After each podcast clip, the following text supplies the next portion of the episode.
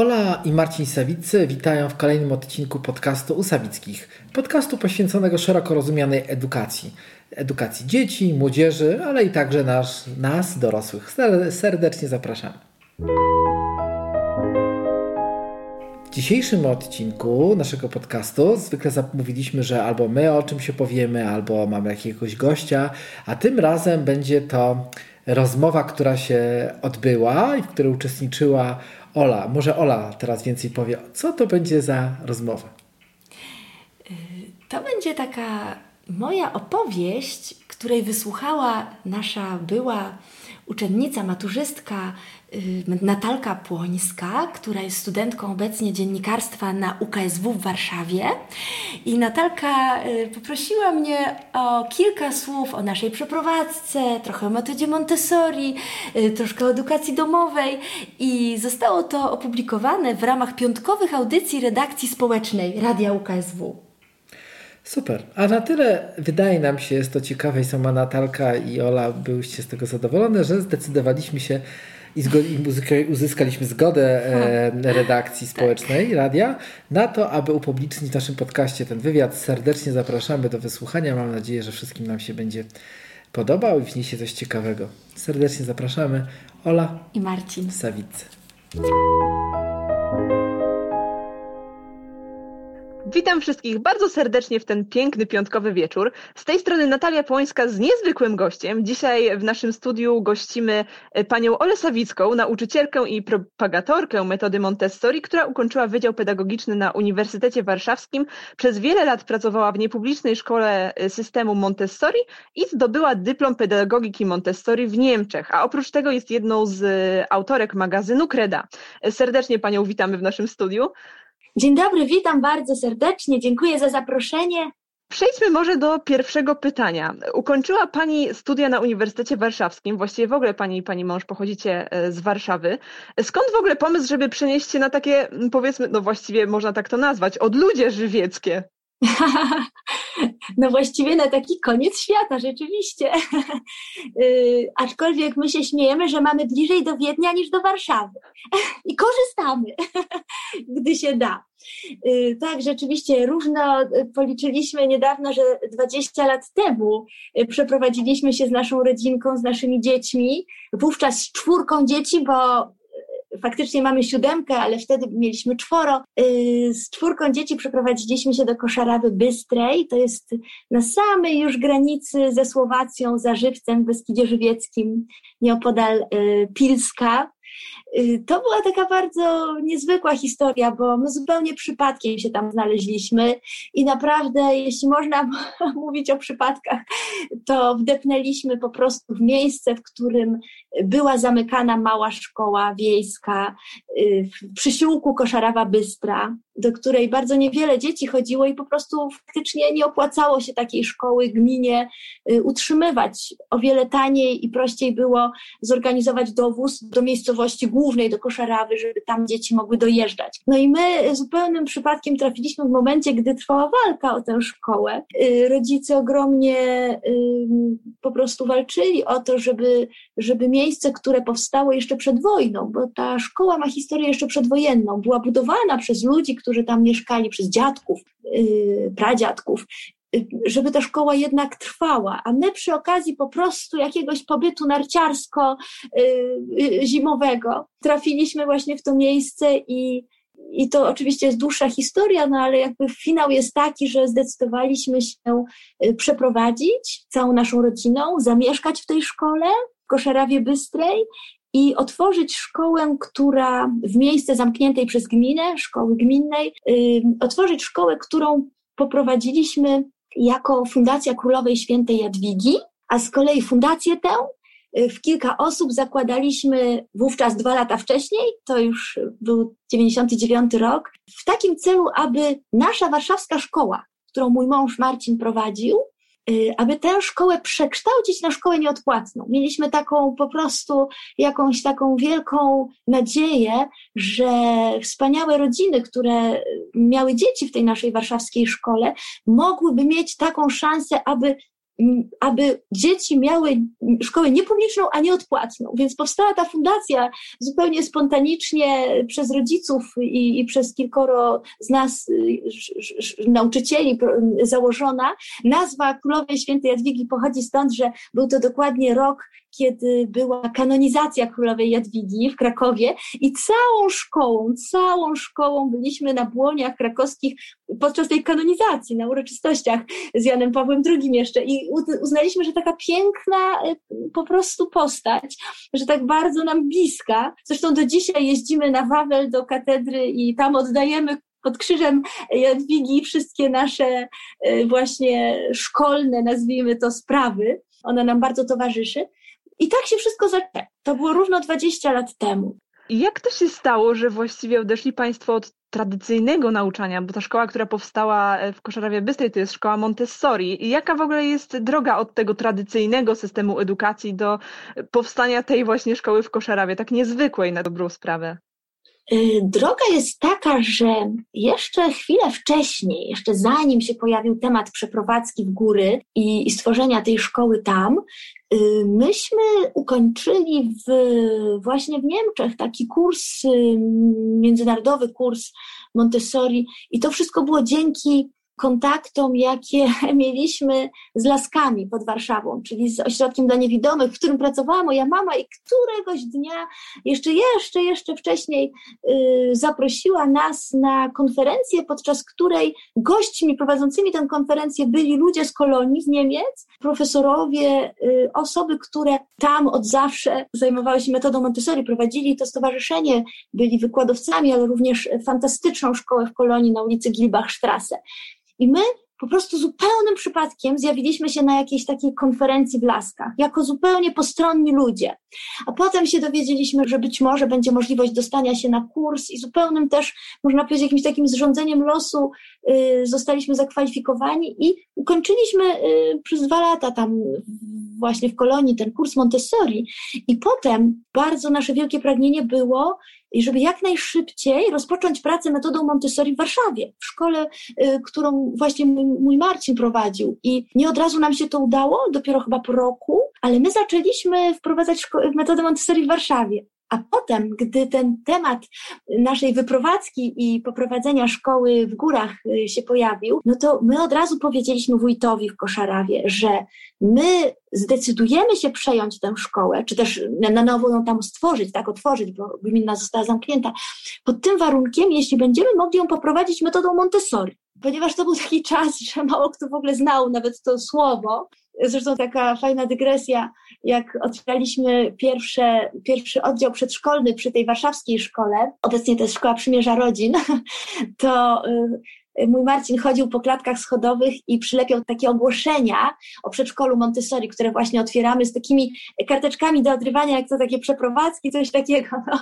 I w pierwszym roku tam w Warszawie w przedszkolu mieliśmy chyba trójkę czy czwórkę dzieci. Więc to y, no, rzeczywiście to były zupełne początki. No i, i, i, i dla, dla jakby tutaj gminy, dla pana wójta nie stanowiło to żadnego problemu, ponieważ w tej szkole również w tych poprzednich latach dzieci uczyły się w klasach łączonych, więc nie było to żadne zaskoczenie również dla rodziców, że my poprowadzimy tę szkołę jako, jako taką właśnie łączącą roczniki. Więc tak się śmieję trochę, że może po prostu różnica była taka, na którą rodzice ogromnie byli otwarci, bo zamiast, nie wiem, jakichś tam dekoracji na ścianach, yy, jakichś okolicznościowych gazetek, po prostu pojawiły się regały z pomocami, z dużą ilością pomocy i różnych takich właśnie materiałów dydaktycznych, które, które chyba były też takim bardzo ciekawym zjawiskiem dla, dla, dla tych naszych rodziców wówczas, te, te 20 lat temu. Także to były takie nasze początki i my również, wspomniałaś o, tym, o tych moich studiach na Uniwersytecie jeszcze Warszawskim. Ja miałam wtedy okazję w ramach studiów wyjechać do Amsterdamu, troszkę tam postudiować i to się zbiegło równocześnie z tym kursem Montessori i to było gigantyczne doświadczenie dla mnie i dla nas razem, dlatego że skorzystaliśmy z możliwości oglądania bardzo wielu szkół Montessori w Holandii, bo w Holandia, no, metoda Montessori i Holandia to jest coś bardzo bliskiego. I to był taki moment, kiedy po prostu ta metoda Montessori w nas zaczęła nieprawdopodobnie pracować. I szczerze mówiąc, ja skończyłam e, studia, już e, częściowo pracując w tej naszej warszawskiej szkole, a nie pracując nigdy inną metodą, taką tradycyjną. Ja nie mam doświadczenia pracy z dziećmi e, w szkole w taki sposób tradycyjny. I ja uważam, że to nie jest metoda dla wszystkich, to nie jest, to nie jest dla wszystkich nauczycieli metoda, ale dla mnie ja jestem tym tak zafascynowana, że ja sobie nie wyobrażam pracować inaczej. Może w taki sposób. E, wspomniała Pani właśnie o początkach szkoły. E, czy było trudno przekonać społeczność do tego, że Pani mówiła, że z wójtem nie było problemu, ale czy społeczność w jakiś sposób reagowała na, e, na to, że to jest szkoła Montessori, a nie coś innego? nie było problemu z, właśnie z ludźmi. Nie było problemu dlaczego? Dlatego, że im tak strasznie zależało, żeby ta szkoła tam była, że gdy my przyjechaliśmy, to to, to była taka ogromna też otwartość. I wiadomo, trzeba było, myślę sobie, dużo wysiłku włożyć, żeby mm, jakby zachęcić do tej metody, żeby, to, żeby przekonać ludzi. Zresztą do tej pory tak jest. To nie jest tak, że w tej chwili wszyscy, oczywiście mamy doświadczenia prowadzenia teraz kilkunastu szkół, nie wszystkie absolutnie Montessori, ale doświadczenie nasze jest również takie, że ludzie, którzy nawet na początku przekonani do tej metody, zapisując dziecko, potem nie do końca sobie z tym radzą, bo tutaj jest y, y, jakby na co innego zupełnie nacisk położony, tak? I, i nie wszyscy ludzie y, obecnie po 20 latach istnienia tej metody tak mocniej już w Polsce, to dzisiaj to nie jest tak, że jest łatwo wprowadzić ją. No czasami może temat jest inny, że, że metoda stała się modna i może czasami wypada mieć dzieci w takiej szkole. Natomiast gdy się już mierzymy tutaj jako rodzice z przyjęciem ty, tych zasad, to nie zawsze jest to takie proste. Co jest największą trudnością w prowadzeniu tego typu szkoły? Czy można wskazać jakąś właśnie taką największą trudność? Wydaje mi się, że taką, no, tu, mówię teraz tak szeroko, tak? Nie mówię w ogóle o żadnej tutaj naszym konkretnym przypadku, konkretnej szkoły. Y, no, bardzo dużo zależy od ludzi, których mamy jako nauczycieli. I teraz znalezienie ludzi, którzy y, nie tylko, że skończą kurs, tak, bo każdy może skończyć kurs. To jest ludzi, którzy po prostu mają to coś, mają tego ducha montessoriańskiego w sobie. To jest wielka trudność. Później kolejna trudność polega na tym, żeby przeprowadzić dobrą, taką naprawdę uczciwą i mądrą rekrutację do szkoły. Dlatego, że bardzo dużo tutaj opiera się na bardzo ścisłej współpracy z rodzicami. Ja to się zawsze śmieję, że dzieci to już są przy okazji. Jak jest dobra relacja między nami, nauczycielami, a rodzicami, no to jesteśmy naprawdę na wygranej, tak? Tu się dzieje bardzo dużo. W sytuacji właśnie, y, gdzie w metodzie Montessori ogromna ogromny środek ciężkości przełożony jest na podążanie za dzieckiem, na branie przez dziecko odpowiedzialności, na uczeniu ich i dawaniu im możliwości bycia samodzielnym, to nie wszystkim rodzicom to jakby odpowiada, nie wszyscy są w stanie to jakby unieść, bo bardzo często nam rodzicom się wydaje, że jak szkoła narzuci coś, jak każe, jak powie od, do, to to jest zrobione. A to oczywiście wiemy dobrze, że to jest zrobione w dzienniku, to jest zrobione w, w, tak, w temacie lekcji, który wpisujemy, a tak naprawdę co się dzieje w klasie, gdy mamy 25 dzieci i wprowadzamy jakiś temat, to, to, to, to już jest temat jakby do osobnej rozmowy. Ale nie wszyscy jako rodzice jesteśmy w stanie jakby zaufać i dzieciom przede wszystkim, nauczycielom, też temu zamysłowi, mieć cierpliwość na to, żeby y, czasami troszeczkę zaczekać, a czasami nawet dłużej i po prostu dzieciom czas. My byśmy chcieli wszystko szybko, szybki efekt, szybkie, szybkie jakby zweryfikowanie tego, czego się nauczyli. Już nie myślimy o tym, czy już zapomnieli, czy nie, ale ważne jest, jaki dostali stopień, tak, bo to jest dla nas jakby realnym, takim wymiernym wyznacznikiem, czy szkoła jest dobra. A to, że coś po prostu trwa w czasie, coś wymaga no, głębokiej obserwacji dziecka i nie, nie dokonuje się w ciągu jednych zajęć, to już czasami nas przerasta. To jeszcze ostatnie pytanie przed przerwą muzyczną. Czy można wskazać, e, powiedzmy, decydujący moment w życiu e, Państwa szkoły? Czy był jakiś taki moment, powiedzmy, przełomowy? jeśli, znaczy ja tak myślę, bo my, my tych szkół w tej chwili prowadzimy kilkanaście, bo one są też otwarte na edukację domową, o czym może jeszcze porozmawiamy za chwilę. Ja myślę, że takim dużym, dużym decydującym momentem był ten fakt tej naszej przeprowadzki, tej decyzji, że, że, że, że jednak podejmujemy jakoś to wyzwanie poprowadzenia tej wiejskiej szkoły na końcu świata, bo rzeczywiście rozpoczęcie pracy z kilku, no nie pamiętam ile tych dzieciaczków było, kilkanaścioro tych dzieci było. I jeszcze przedszkolna grupa, też może taką dziesiątki. To było bardzo maleńko dzieci, a w tej chwili szkoła, mówię teraz stricte tylko o szkole w Koszarawie Bystrej, przyciąga setki dzieciaków z całej Polski w ramach edukacji domowej, a szkoły, które prowadzimy tam, bo otworzyliśmy jeszcze kilka szkół na Żywiecczyźnie oprócz tych w Polsce, yy, przyciągnęły no nie, nie umiem, żebym tak nie przekłamała, ale myślę, że około 30-40% osób, które się przeprowadziły z całej Polski ze względu na te nasze szkoły tam i po prostu mieszkają. Niektórzy już mieszkają na stałe, kupując domy, inni wynajmują, y, są trochę roszady, ale myślę, że to był chyba ta, ta decyzja, że tak, jednak wbrew wszystkiemu, bo to była decyzja wbrew wszystkim i wbrew, wbrew wszystkiemu. Ta decyzja o tej przeprowadzce była chyba taka kluczowa. Więcej o edukacji domowej i e, samej metodzie Montessori, o której tutaj rozmawiamy, usłyszymy po krótkiej przerwie muzycznej. Zostańcie z nami i zapraszamy. Wracamy po krótkiej przerwie i wracamy do naszych e, niesamowitych tematów. No właśnie, ciągle mówimy o tej metodzie Montessori. E, kim właściwie była ta Maria Montessori? Bo to ona stworzyła, prawda, tą metodę, to jakby jej drogą Państwo teraz podążają. Tak, tak.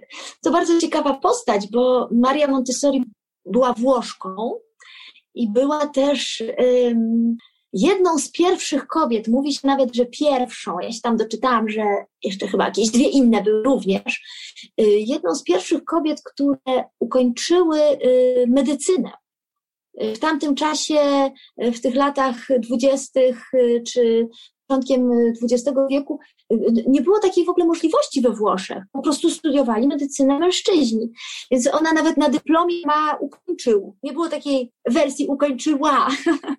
to jako taka ciekawostka. I bardzo ciekawa historia. Ona zaczęła pracować początkowo z dziećmi y, niepełnosprawnymi umysłowo.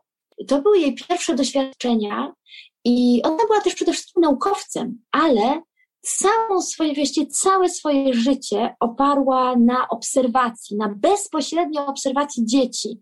I wszystko to, co tworzyła, było oparte na tej obserwacji i było też oparte na bezpośrednim działaniu. Czyli ona była z jednej strony naukowcem, a z drugiej strony nieprawdopodobnym praktykiem. I jej właśnie te pierwsze doświadczenia pracy z dziećmi niepełnosprawnymi umysłowo właściwie dziećmi, tak naprawdę trzeba powiedzieć, zamkniętymi w jakimś takim ośrodku, czy też szpitalu psychiatrycznym, przywiązanymi do łóżek. No takie realia tego początku wieku. Y, ona te dzieci, bo tak powiem teraz troszkę tak symbolicznie, uwalnia z tych więzów, uwalnia z, tej, y, z tych właśnie zamkniętych y, jakichś w ogóle przestrzeni, pomieszczeń tych, tych szpitalnych i stwarza przestrzeń, w której pozwala tym dzieciom na swobodny rozwój ona obserwuje, to jest bardzo ciekawe, ciekawa obserwacja, ona, ona obserwuje, jedno z pierwszych jej obserwacji polega na tym, że, że ona zauważa, że te dzieci obracają w dłoniach okruchy chleba. I ktoś mówi, no one są takie właśnie, tak, chore. No to one tym chlebem się bawią. Ona mówi, one nie mają nic innego. One nie mają nic w zasięgu swojej ręki, oprócz tego łóżka, czym mogłyby manipulować, czym mogłyby właśnie obracać. I to było jedno z pierwszych doświadczeń, ta obserwacja, i ona zaczyna tworzyć, wymyślać pomocę, właśnie taki materiał, nazwijmy to dydaktyczny, który w tej chwili to, to, to, to właśnie taką e, posługujemy się nazwą, materiał, materiał rozwojowy, materiał rozwojowy. Ona zaczyna tworzyć na początku bardzo proste e, zupełnie przedmioty, które, którymi te dzieci nagle zaczynają się zajmować. I co się dzieje? Ona obserwuje, że dziecko, gdy jest czymś zainteresowane, jest w stanie się niesamowicie skupić, na bardzo długo skupić swoją uwagę. I efekty jej pierwszych lat pracy polegają na tym, że dzieci, no właśnie te chore dzieci, wyciągnięte z jakichś psychiatrycznych ośrodków, te dzieci zdają egzamin państwowy, taki właśnie y, z pisania, czytania, z, takich no prostych, powiedzmy sobie dzisiaj rzeczy, umiejętności, one zdają lepiej niż ich zdrowi rówieśnicy. I nagle y, po prostu wszystko przewraca się do góry nogami. I Maria Montessori, można powiedzieć, spędziła całe swoje życie podróżując po świecie, będąc zapraszaną w przeróżne miejsca, y, od Stanów Zjednoczonych, oczywiście Europa, Indie, jest zapraszana w te miejsca z wykładami, które oparte są absolutnie na jej cały czas doświadczeniu praktycznym. Y, z Marią Montessori wiąże się bardzo mocno takie, takie, taka nazwa domy dziecięce.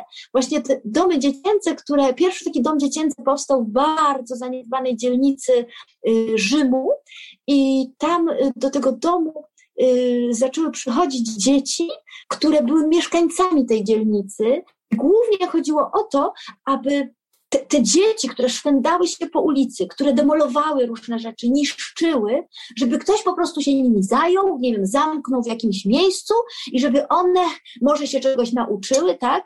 I Maria Montessori w tym pierwszym domu dziecięcym właśnie tworzy taką niezwykłą przestrzeń, która w metodzie Montessori ma, ma nazwę własną.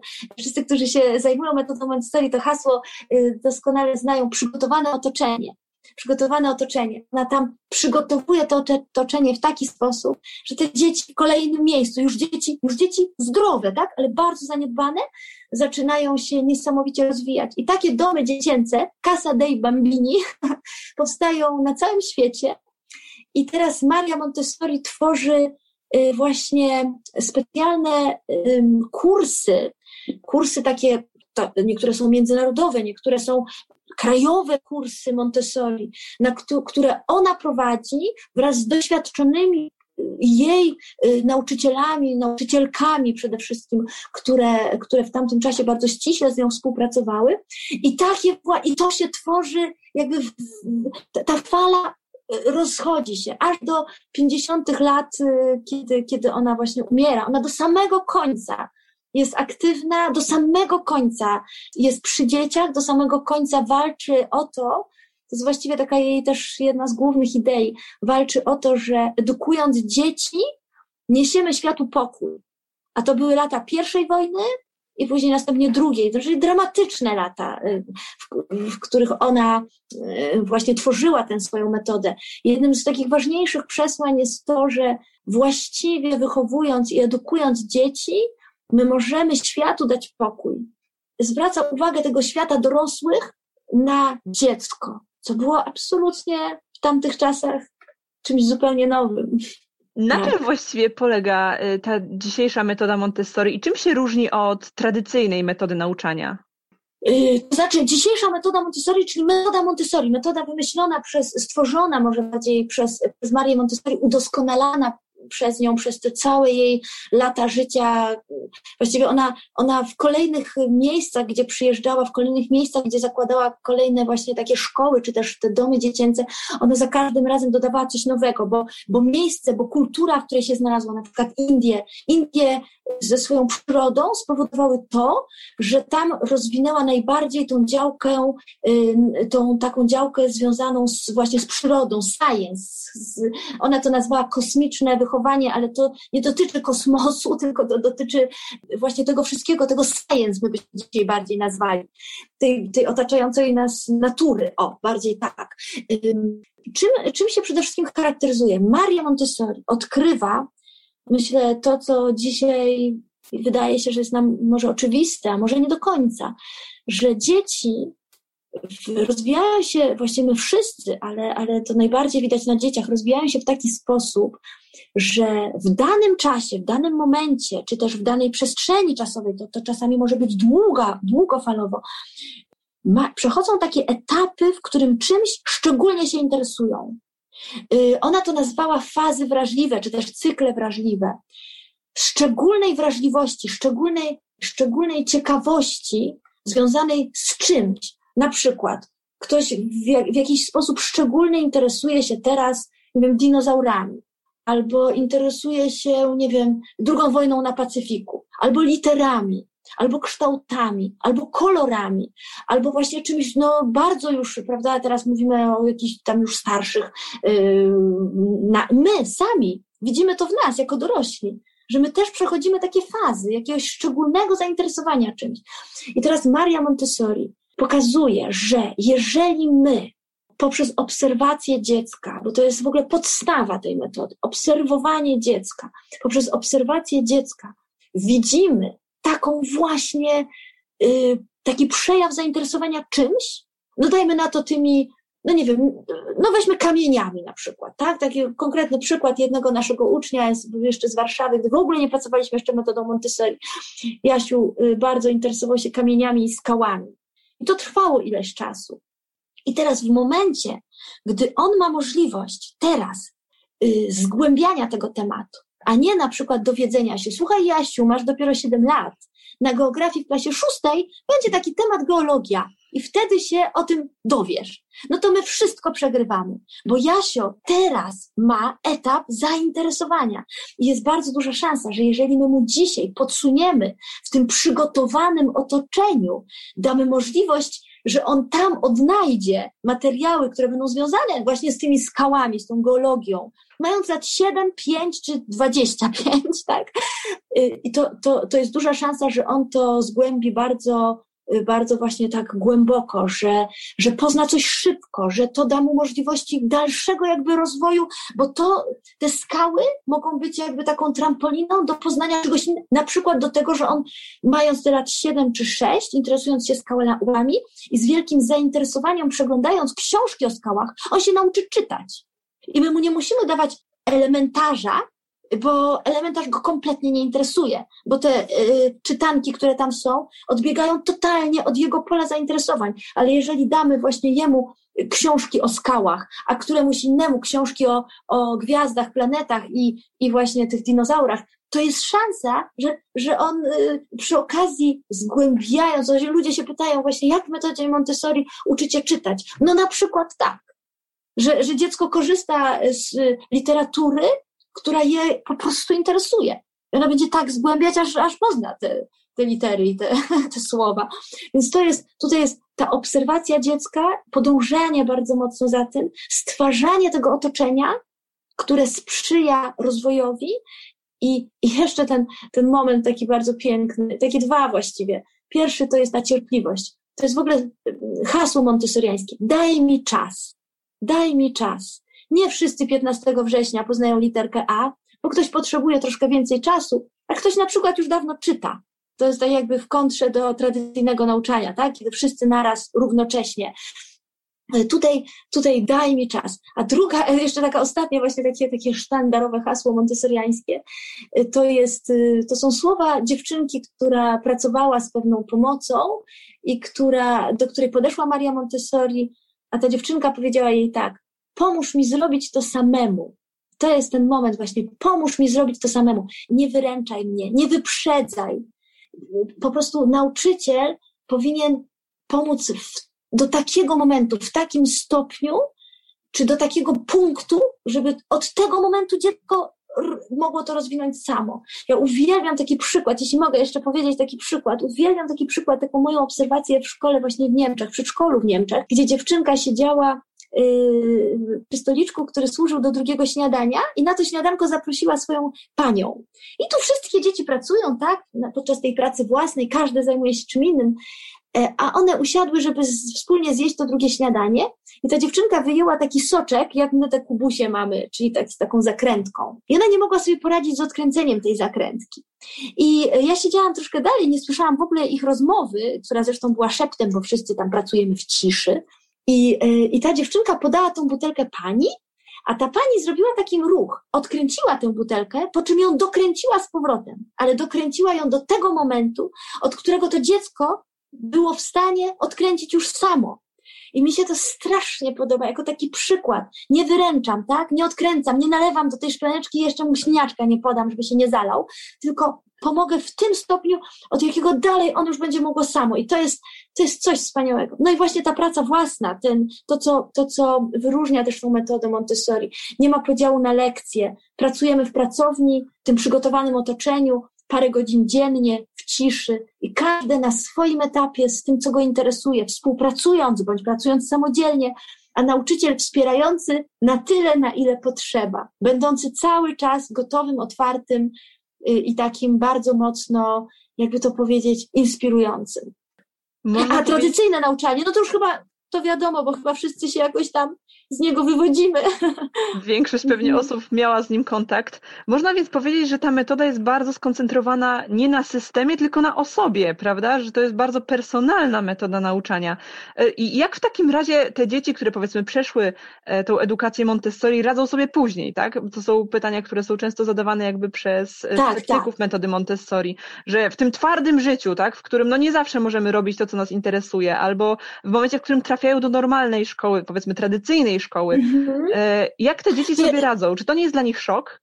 Znaczy, powiem tak, mamy doświadczenia dzieci, które, bo to jest bardzo konkretne doświadczenie, które trafiają, a to była akurat większa grupa dzieci, bo pamiętam, że to pytanie stawiane jest od zawsze, odkąd się zajmujemy tą metodą, gdy jeszcze nie było um, klasy siódmej i ósmej, a kończyliśmy szkołę podstawową na klasie szóstej. Bardzo często było tak, że była klasa 1-3 montessoriańska, czyli połączenie roczników trzech pierwsza, druga, trzecia i czwarta, piąta, szósta. A do klasy siódmej, ósmej często te dzieci wracały do tradycyjnego systemu. To jeszcze przed naszym gimnazjum. Teraz przepraszam, bo bardzo daleko sięgam wstecz. I było takie doświadczenie bardzo mocno w Lublinie, kiedy tam było sporo szkół Montessori, sporo, no kilka szkół Montessori, tam oni bardzo ściśle z Holandią współpracowali. I takie pytanie zadawaliśmy właśnie im w Lublinie, bo to dotyczyło większej ilości dzieci. Oni nam mówili, że dzieci, które wychodzą ze szkół Montessori, my to bardzo mocno potwierdzamy naszym doświadczeniem teraz, już po tych prawie 30 latach pracy. Y, dzieci, które wychodzą z, takiego systemu montessoriańskiego i idą do tradycyjnej y, klasy, różnią się od tych dzieci, oczywiście też no mówimy teraz, tak, nie mówimy od wszystkich się różnią, bo wiadomo, że jakimś takim, tak średnio, jakaś krzywa Gaussa, zawsze się znajdą tacy, co będą dociekliwsi w każdym systemie, ale te dzieci wyróżniały się w tradycyjnej szkole tym, że na przykład nauczyciel prowadził lekcję, a one nie rozumiejąc czegoś, nie wiem, podnosiły lekcję, przerywały. Przepraszam, nie rozumiem, przepraszam, proszę mi powiedzieć. Po prostu nie przechodziły nad tym do porządku dziennego, że coś jest dla nich niejasne. To pamiętam, że to jest jedno z takich mocniejszych wyjaśnień. A drugie to jest takie, że Przykładowo, wspólna praca, wszyscy na 3-4 robią jakieś zadania. No i teraz wiadomo, jedni kończą wcześniej, drudzy kończą szybciej. Dzieciaki, które przechodziły ze szkół Montessori, w momencie, gdy były akurat w sytuacji kończących wcześniej, to są dzieci, które zawsze sobie potrafią znaleźć w tym czasie jakąś pracę. To są dzieci, które po prostu nie będą siedzieć, nudzić się i zaczynać rozrabiać, tylko one po prostu są w stanie ten czas sobie zagospodarować, dlatego że one, one jakby są do tego przyzwyczajone, one, one się wychowały w takim, w takim duchu, że to ja odpowiadam sobie na pytanie, czym ja się interesuję i co ja chcę dzisiaj robić. I to jest potwornie trudne pytanie. To jest pytanie, które zadajemy sobie mając y, w życiu, mając lat 30 i 40 i mając rodzinę na karku, zadajemy sobie pytanie tak naprawdę, czym ja się interesuję, co ja bym chciał w życiu robić, tak? Więc bardzo fajnie, jeśli takie dzieci, y, kiedy taki człowiek ma możliwość to y, postawienia sobie tego pytania mając lat 3, 5 i 15, nigdy nie jest za późno, bo to jest, to jest niesamowite, bo to, to tak naprawdę to nie jest sprawa nauczyciela ani rodziców, to jest moja sprawa jako ucznia, moja sprawa jako człowieka, czym ja chcę się zająć. I nawet jeżeli stracę dużo czasu w szkole, bo ciągle szukam i ciągle nie wiem, nie potrafię sobie znaleźć tej pracy, pomimo tego, że sala jest pełna, kipiąca od pomocy, nauczyciel jest chętny do współpracy, do, do, a ja ciągle nie mogę znaleźć. To jest bezcenny czas. To jest czas, który się przełoży w przyszłości na 100% na plus do rozwoju tego człowieka, bo takie czasami e, właśnie zadane pytanie wymaga po prostu czasu. A jest jeszcze druga rzecz. Czasami doświadczenie też nudy jest bardzo e, budującym doświadczeniem. My w tradycyjnym jakby takim systemie w życiu, my uważamy, że nuda jest czymś złym. My nie możemy, tak? My cały czas musimy coś ci serwować, kochany, tak? Non stop i, za, i zawozić cię z jednych zajęć na drugie. My ci nie dajemy w ogóle przestrzeni na to, żebyś ty się na przykład zwyczajnie ponudził albo sobie sam coś zorganizował. Tylko my wiemy jako rodzice, my wiemy jako tworzący programy, my wiemy jako ci właśnie z góry patrzący, my wiemy, co jest dla ciebie dobre. Tymczasem guzik wiemy, tak? My musimy dać przestrzeń temu młodemu, rozwijającemu się człowiekowi, żeby on to wiedział i on to odkrył, a nie my za niego. A my mamy mu stworzyć sytuację, stworzyć takie możliwości, takie okoliczności, żeby on te pytania mógł stawiać i na nie odpowiadać. Czyli można powiedzieć, że ta metoda właściwie dużo więcej daje dzieciom niż im odbiera. Wspomniała Pani parę razy w naszej rozmowie o czymś takim jak mieszana klasa. Ja tutaj może wyjaśnię trochę naszym słuchaczom, że w metodzie Montessori e, dzieci w klasach są w różnym wieku. I teraz mam pytanie, dlaczego właściwie tak jest? I jak sobie radzą nauczyciele? No bo z doświadczenia wiem, że siedmiolatek powiedzmy ma kompletnie inne pomysły niż dziewięciolatek, prawda? No, czy wymieszanie Mhm. tego nie jest tworzeniem pewnego rodzaju mieszanki wybuchowej? Y, to ja bym powiedziała tak trochę przewrotnie. Jakbyśmy sobie zadali takie pytanie, gdzie w przyrodzie, w świecie naszym, który nas otacza, gdzie w przyrodzie znajdziemy takie miejsca, gdzie ludzie, zwierzęta, no w ogóle wszyscy żyją, łączą się na zasadzie wieku, że rocznikowo, że tworzymy grupy. Zobaczcie, wychodzimy ze szkoły i ja już się nie pytam, ile ty masz lat, bo chcielibyśmy razem współpracować gdzieś, prawda, w jakichś przestrzeniach, w gazecie na przykład. Bo przy, przepraszam, nie masz tyle lat co ja, no to już nie możemy, tak? Jak tylko uwalniamy się ze szkoły, nikt już nie zadaje pytania w życiu takim prawdziwym, nazwijmy to dorosłym, ile ty masz lat, bo inaczej nie będziemy ze sobą współpracować. Im bardziej zróżnicowane grupy, im bardziej ta różnorodność jest po prostu możliwa, tym bardziej twórcze są te środowiska. Jedyne miejsce, gdzie łączymy ludzi na zasadzie wieku, równości wieku, to jest szkoła. No jeszcze do niedawna to jeszcze było wojsko. Mój Marcin to zawsze mówił, że tylko w szkole i wojsku, no, odkąd, odkąd wojsko jest zawodowe, już nawet tam nie łączy się, prawda, rocznikami ludzi. I teraz popatrzmy na to w taki sposób. Jeżeli łączymy ludzi, no dzieci, powiedzmy teraz dobrze, w szkole, jeżeli łączymy dzieci na zasadzie rocznika, tego samego rocznika, grupy równowiekowe tworzymy, to co jest pierwsze, co się w takiej grupie dzieje? Na pierwszym miejsce wychodzi konkurencja. Po prostu my się non-stop porównujemy. A wiemy dobrze, tak, bo wszyscy się, jesteśmy wszyscy super wykształceni i każdy doskonale wie, że każdy jest inny, rozwija się inaczej, ma inny potencjał i tak dalej. My to wszystko wiemy, a pomimo tego wrzucamy te dzieci w klasy jednowiekowe. To jest po prostu jakaś paranoja. To jest w ogóle coś nieprawdopodobnego. I teraz zobaczcie, co się dzieje. Te dzieci zaczynają się natychmiast porównywać, natychmiast ze sobą konkurować. Y, y, Zobaczcie, ileż trudu to niesie dla takiego człowieka, który właśnie no nie do końca jeszcze po prostu jest w stanie na równi ze swoim kolegą z matematyki, przyrody czy czegokolwiek innego. To jest po prostu dramatyczne dla tych dzieci, jeśli chodzi w ogóle o rozwój, dla tych zarówno, które są y, jakby troszeczkę potrzebują więcej czasu, jak i ci, którzy się wybijają. No bo oni po prostu zwyczajnie w świecie tracą czas i to potwornie tracą czas w takiej, w takiej grupie, w takiej klasie. I teraz y, też te, ta konkurencja też wzbudza bardzo dużo zachowań agresywnych, po prostu zachowań, z którymi my, jako nauczyciele potem w szkołach non-stop walczymy.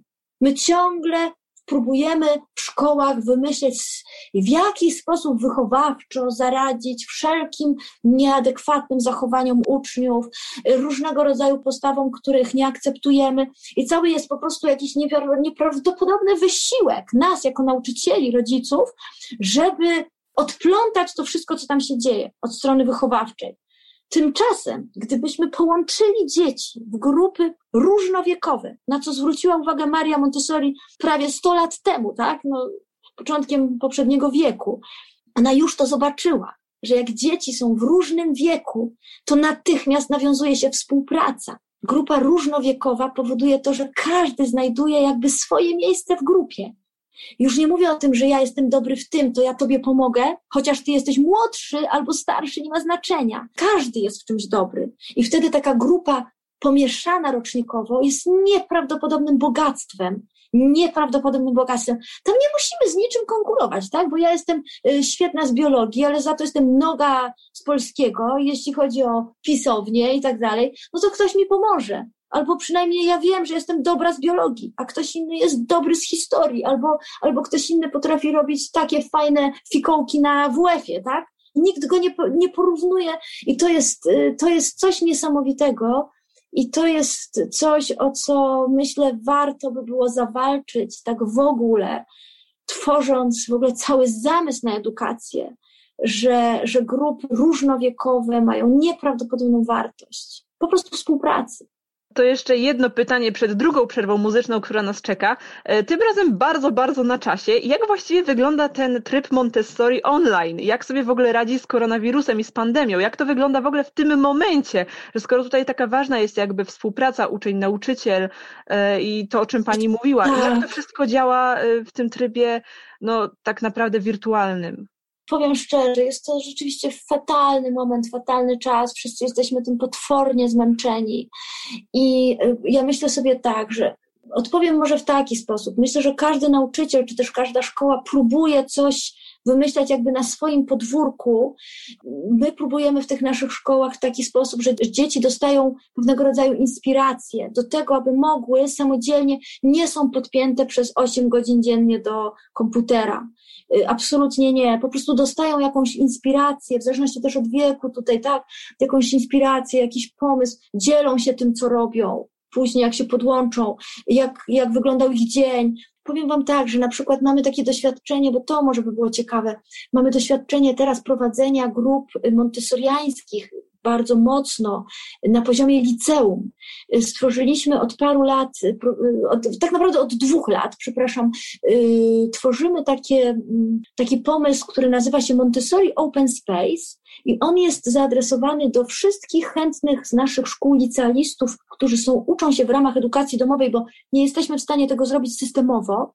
I to polega na tym, że młodzież spotyka się stała grupa młodzieży, stała grupa, nie tak, że kto chce przychodzi, tylko stała grupa młodzieży zrekrutowana na, na dany rok, kilkunastoosobowa grupa, spotyka się y, na 4-5 godzin dziennie wspólnej pracy. To miejsce, ta przestrzeń, w której się spotykają, właśnie przy, przypomina albo, albo wręcz tak wygląda, jak, jak te open space'y, jak te kołerki, w których dorośli pracują. My sobie też często odpowiadaliśmy na to pytanie, dlaczego dorośli mogą stworzyć fantastyczną przestrzeń do pracy, y, tak, z fotelami, z pufami, z, z jakimiś fajnymi kątami, gdzie możesz się, tak, no, no, tak jak widzimy, mamy przed oczami te kołerki, właśnie open space'y. Dlaczego tego nie możemy zrobić w szkołach?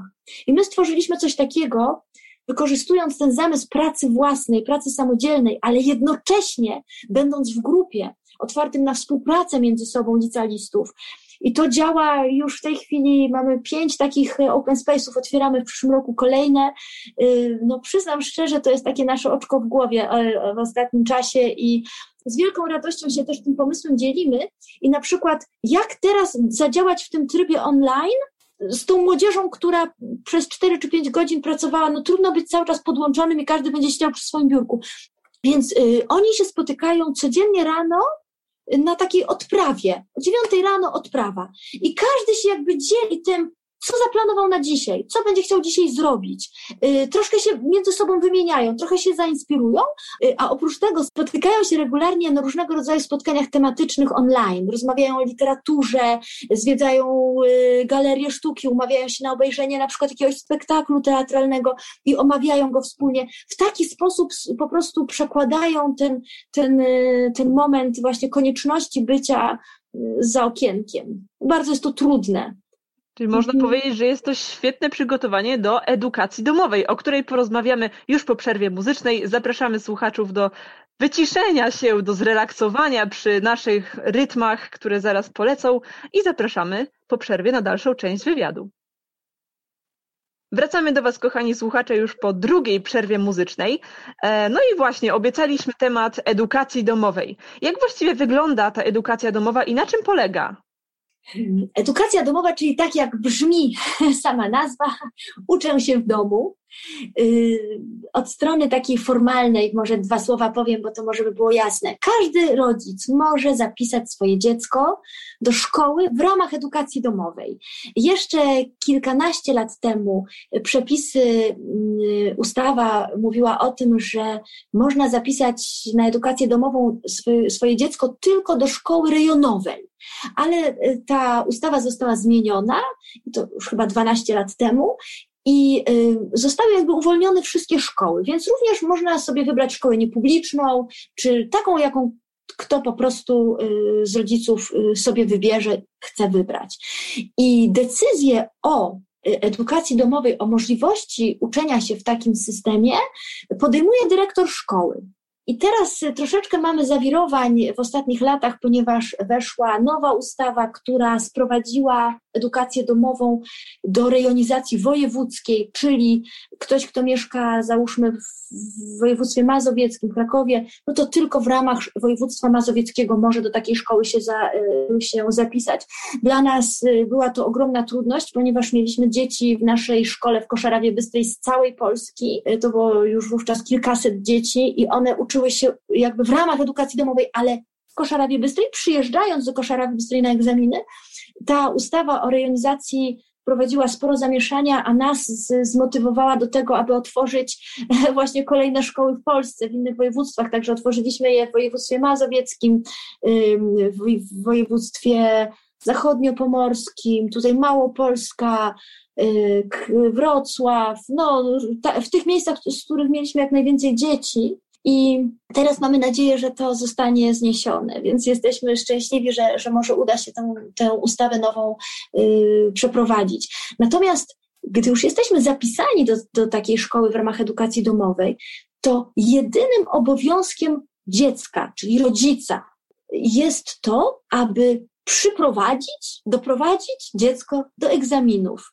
Dzieci zdają egzaminy na zasadzie, można to porównać do takich egzaminów klasyfikacyjnych, jak to czasami ktoś, nie wiem, chorował cały rok i później w sierpniu musiał, musiał zdawać, czyli musi zaliczyć cały rok z danego przedmiotu. Y, materiał jest oparty na podstawie programowej, czyli taka ilość, y, można powiedzieć, przedmiotów, jaka jest w danym roku nauczania od klasy pierwszej szkoły podstawowej aż po maturę jest w ramach tych egzaminów, jest prze, przełożona na te egzaminy końcoworoczne, y, klasyfikacyjne y, z tych wszystkich przedmiotów. Niektóre przedmioty są zwolnieni, y, uczniowie są zwolnieni, nie muszą zdawać. To są przedmioty typu plastyka, typu gimnastyka, ale tych przedmiotów jest niewiele. Większość uczniowie muszą zdać i to jest to, co taki dany uczeń musi i do czego rodzice się zobowiązują. Jeżeli uczeń nie zda egzaminu, to rodzice tracą prawo do edukacji domowej, muszą wrócić do systemu. A z kolei od strony szkoły, jak to wygląda? Jedynym obowiązkiem szkoły jest przeprowadzenie takiego egzaminu, czy takich egzaminów. No i y, być może w niektórych przypadkach, czy może w wielu przypadkach szkół, może to się sprowadza do tego, że rodzice po prostu zapisują swoje dziecko, przychodzą na te egzaminy, a nauczyciele przeprowadzają, szkoła przeprowadza takie egzaminy. My od samego początku, czyli my od 12 lat prowadzimy edukację domową, początkowo tylko w Koszarawie Bystrej, teraz już w ramach tych wszystkich naszych innych szkół, od pierwszej klasy po maturę. I my od samego początku mieliśmy takie, takie wielkie przekonanie, że że jeżeli w ogóle decydujemy się na to, to również chcemy wyjść z propozycją wsparcia tych dzieci i rodziców. I no, udało nam się rozbudować bardzo mocno cały, całą, może nie jest to fajne słowo, ale ofertę współpracy polegającą na rozmaitych warsztatach, spotkaniach, zjazdach, zlotach, y, przygotowaniach do matury, no różnego typu, y, no właśnie opartych na relacjach, co jest nam ogromnie teraz y, przykre, że, że my się po prostu nie możemy spotykać. Część z tych rzeczy przeszła online, również egzaminy w tej chwili w ramach edukacji domowej przeprowadzane są online. Jest to oczywiście też ogromna trudność, bo brak tej relacji, raz w roku spotkać się z nauczycielem i nie móc pokazać realnie tego, co się przez ten rok zrobiło, oprócz tego, że oczywiście zdaje się pisemny egzamin, testy, ale zawsze w tej części drugiej, czyli w części ustnej, my zawsze zachęcamy dzieci i rodziców, przywoźcie na te egzaminy jak najwięcej materiałów, które udało Wam się zrobić, bo jest bardzo często tak, że Wy robicie w domu, Wasze dzieci robią w domu dużo, dużo więcej, niż program wymaga, niż ta podstawa programowa wymaga. I w teście tego nie jesteście w stanie ująć, tak? A tutaj w tej części ustnej, no te młodsze dzieci, ja akurat egzaminowałam wiele lat te najmłodsze dzieciaki, no to ja, ja wspominam jedno, po prostu dzieci, które przyjeżdżają na egzamin z walizkami z walizkami na kółkach i wyciągające te albumy, zrobione przez siebie książki, y, nakręcone przez siebie filmy, wyciągające instrumenty z tych walizek i grające. No, no to po prostu zwykle taka uczta. My zawsze mówimy, potraktujcie egzamin, zwłaszcza do tych małych dzieci, jako taką ucztę, jako taki moment, w którym możecie się podzielić tym, co się działo przez cały rok w waszym domu. I jak sobie, skoro już mówimy o tych egzaminach, jak sobie radzą uczniowie edukacji domowej z takimi oficjalnymi egzaminami e, państwowymi, na przykład, tak, zbliża się egzamin maturalny. E, jak to wygląda tak. właśnie e, w tym kontekście? To jest bardzo ciekawe pytanie, dlatego że My oczywiście jako, mówię jako szkoła, jako szkoły, każda szkoła, która ma uczniów w ramach edukacji domowej, to ci uczniowie są na takich samych prawach, jak wszyscy inni uczniowie w systemie dziennym, muszą zdawać wszystkie egzaminy tak samo jak uczniowie, czyli matury, te wszystkie egzaminy końcowe, tam OKE, identycznie, muszą przyjechać i taki egzamin zdać. I to jest bardzo ciekawe doświadczenie, dlatego że w większości średnio Y, dzieci w ramach edukacji domowej zdają te egzaminy znacznie lepiej niż uczniowie szkół sta stacjonarnych, dziennych. Wydaje nam się, że odpowiedzią na to pytanie jest to, aha, jeszcze dam taką dygresję. My nie robimy żadnej rekrutacji ani do liceum, ani do szkół podstawowych. Dzieci nie muszą zdawać do nas żadnego egzaminu, czyli my nie wybieramy na przykład licealistów, a wyniki matur są nieprawdopodobnie odbiegające. My jesteśmy w ogóle od, od, niedawna, nawet tam figurujemy w jakimś tam w ogóle w tym spisie, nie chcę teraz przekłamać, ale jesteśmy bardzo wysoko w tym rankingu. Chociaż my jako szkoła, no dobrze, wspieraliśmy, ale tak naprawdę uczniowie licealiści uczyli się sami dochodzili do tego sami. To jest potężny sukces tych, y, tych, tych ludzi. I my mamy takie wrażenie, Natalko zresztą zdałaś maturę, możesz sama o tym powiedzieć w ramach edukacji domowej. Y, ja bym, ja bym powiedziała tak, wydaje mi się, że uczenie się całościowe, czyli przykładowo ktoś, kto musi zdać w klasie tam szóstej biologię i on pochyla się nad tą biologią od początku do końca. On nie uczy się przeważnie Uczniowie nie uczą się w taki sposób, że, że sobie raz w tygodniu we czwartek godzinę biologii, y, co jest absolutnie nawet niezgodne z naszym rozwojem mózgu. Tak? My nie jesteśmy przyzwyczajeni do takiego poszatkowania tematów, jak dzieje się to w planie lekcji polski, polski, matematyka, to nasze mózgi nie są w stanie biologicznie tego w ogóle znieść. I my widzimy, że w sposób naturalny uczniowie w edukacji domowej uczą się blokami. Czyli na przykład opanowują zakres biologii, materiał z biologii, na przykład przez miesiąc w październiku i końcem października zapisują się na egzamin z biologii. I teraz nasz własny syn, pamiętam, który wcale nie jest żadnym biologiem, on po, pamiętam, jak on w liceum właśnie, on był zachwycony, bo on mówi, że on nigdy się nie spodziewał, że to jest takie fajne, że ta biologia jest taka fajna. Bo gdy spojrzał w całości, a nie wyrywkowo raz w tygodniu, a tam jeszcze jakieś święto wypadło we wtorek i raz na, raz na dwa tygodnie ta biologia by, by wypadła w programie, on opanował całość. Jemu się to wszystko poskładało to jest to bardzo chyba dobry sposób do przygotowania się do tych dużych testów, typu właśnie testy końco, końcoworoczne tam yy, po ósmej klasie, czy też matura. Dlatego, że oni przychodzą na przykład na taką ustną maturę, a oni już są przygotowani, bo oni N razy zdawali, można powiedzieć, podobny egzamin wcześniej nie, nie, nie, nie uczyli się na takiej zasadzie, że do kartkówki czy do klasówki i zapomnieć, szybko wkuć i zapomnieć. Oni musieli mieć już ten taki jakby sposób wypracować w sobie całościowego poznawania. Być może nie tak szczegółowego, jak ktoś, kto się uczy z dnia na dzień do kartkówki, no tylko pytanie, czy o tych szczegółach y, nie możemy ewentualnie porozmawiać, gdy potrzebujemy jakiś szczegół i po prostu sobie znaleźć, tak? To zawsze mówię, jak będziesz y, potrzebował, to sobie doczytasz o tej żabie, tak? Nie musisz tego na pamięć dzisiaj znać, ale ważne, żebyś wiedział, gdzie szukać, jak w przyszłości za 20 lat będziesz potrzebował y, coś tam znaleźć. Także to jest troszkę jakby od samego początku patrzenie w taki inny trochę sposób na, na uczenie się. Czas naszej audycji niestety dobiega już powoli końca, więc ostatnie pytanie e, głównie dla zainteresowanych słuchaczy. E, skąd można czerpać informacje o metodzie Montessori o edukacji domowej? Czy mogłaby Pani polecić jakieś strony, e, podcasty, które można słuchać, żeby się czegoś więcej o tym wszystkim dowiedzieć? O ja z wielką radością, jejku, nawet nie myślałam o tym, ale z wielką radością Natalko tutaj yy, zaproszę wszystkich Państwa na nasz portal, który tworzymy, y, portal Edukacja Można Inaczej. można inaczej.edu.pl. Na tym portalu mamy szereg materiałów, artykułów, wywiadów.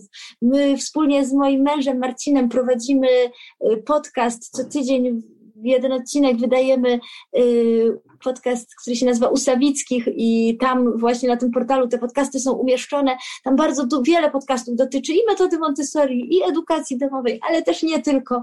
W przyszłym miesiącu teraz szykujemy się z wielkim y, tematem, takim tematem miesiąca, to będzie właśnie temat y, edukacja domowa. W ubiegłym miesiącu jeszcze to wszystko na portalu jest. Oczywiście mieliśmy szkołę patrzenia o rysunku z natury, a jeszcze wcześniej leśną edukację, także bardzo serdecznie zapraszamy na nasz podcast Edukacja Można Inaczej, ale też zapraszamy na, y, może na stronę, tam bardzo dużo na naszej stronie szkolnej Szkoła Montessori, y, www.szkołamontessori.com.pl, to tam jest dużo też takich naszych już bardzo konkretnych rozwiązań, którymi my się posługujemy jako, jako nasze szkoły fundacji. Także bardzo, bardzo serdecznie zapraszamy. A kiedyś w przyszłości, jak, jak już będzie można y, się, że tak powiem, odwiedzać, to również jesteśmy zawsze bardzo chętni i, i, i do goszczenia, do, zapraszamy na zloty edukacji domowej, takie, na które kilkaset, 600, 700 osób przyjeżdża zawsze co roku jesienią i wiosną takie zloty organizujemy y, dla wszystkich chętnych bardzo zapraszamy wspólnie tutaj właśnie z moim Marcinem, z którym zawsze wszystko robimy razem. Ja tak tutaj sama dzisiaj, ale, ale, ale to jest to wszystko, o czym mówię, to są nasze wspólne doświadczenia y, właściwie całego naszego życia. Pani Olu, bardzo dziękuję za rozmowę i za to, że Pani zechciała dzisiaj gościć w naszym studiu. E, przypominam, że naszym gościem była dzisiaj Pani Ola Sawicka, e, a audycję poprowadziła Natalia Pońska. Dziękuję bardzo. Dziękuję również.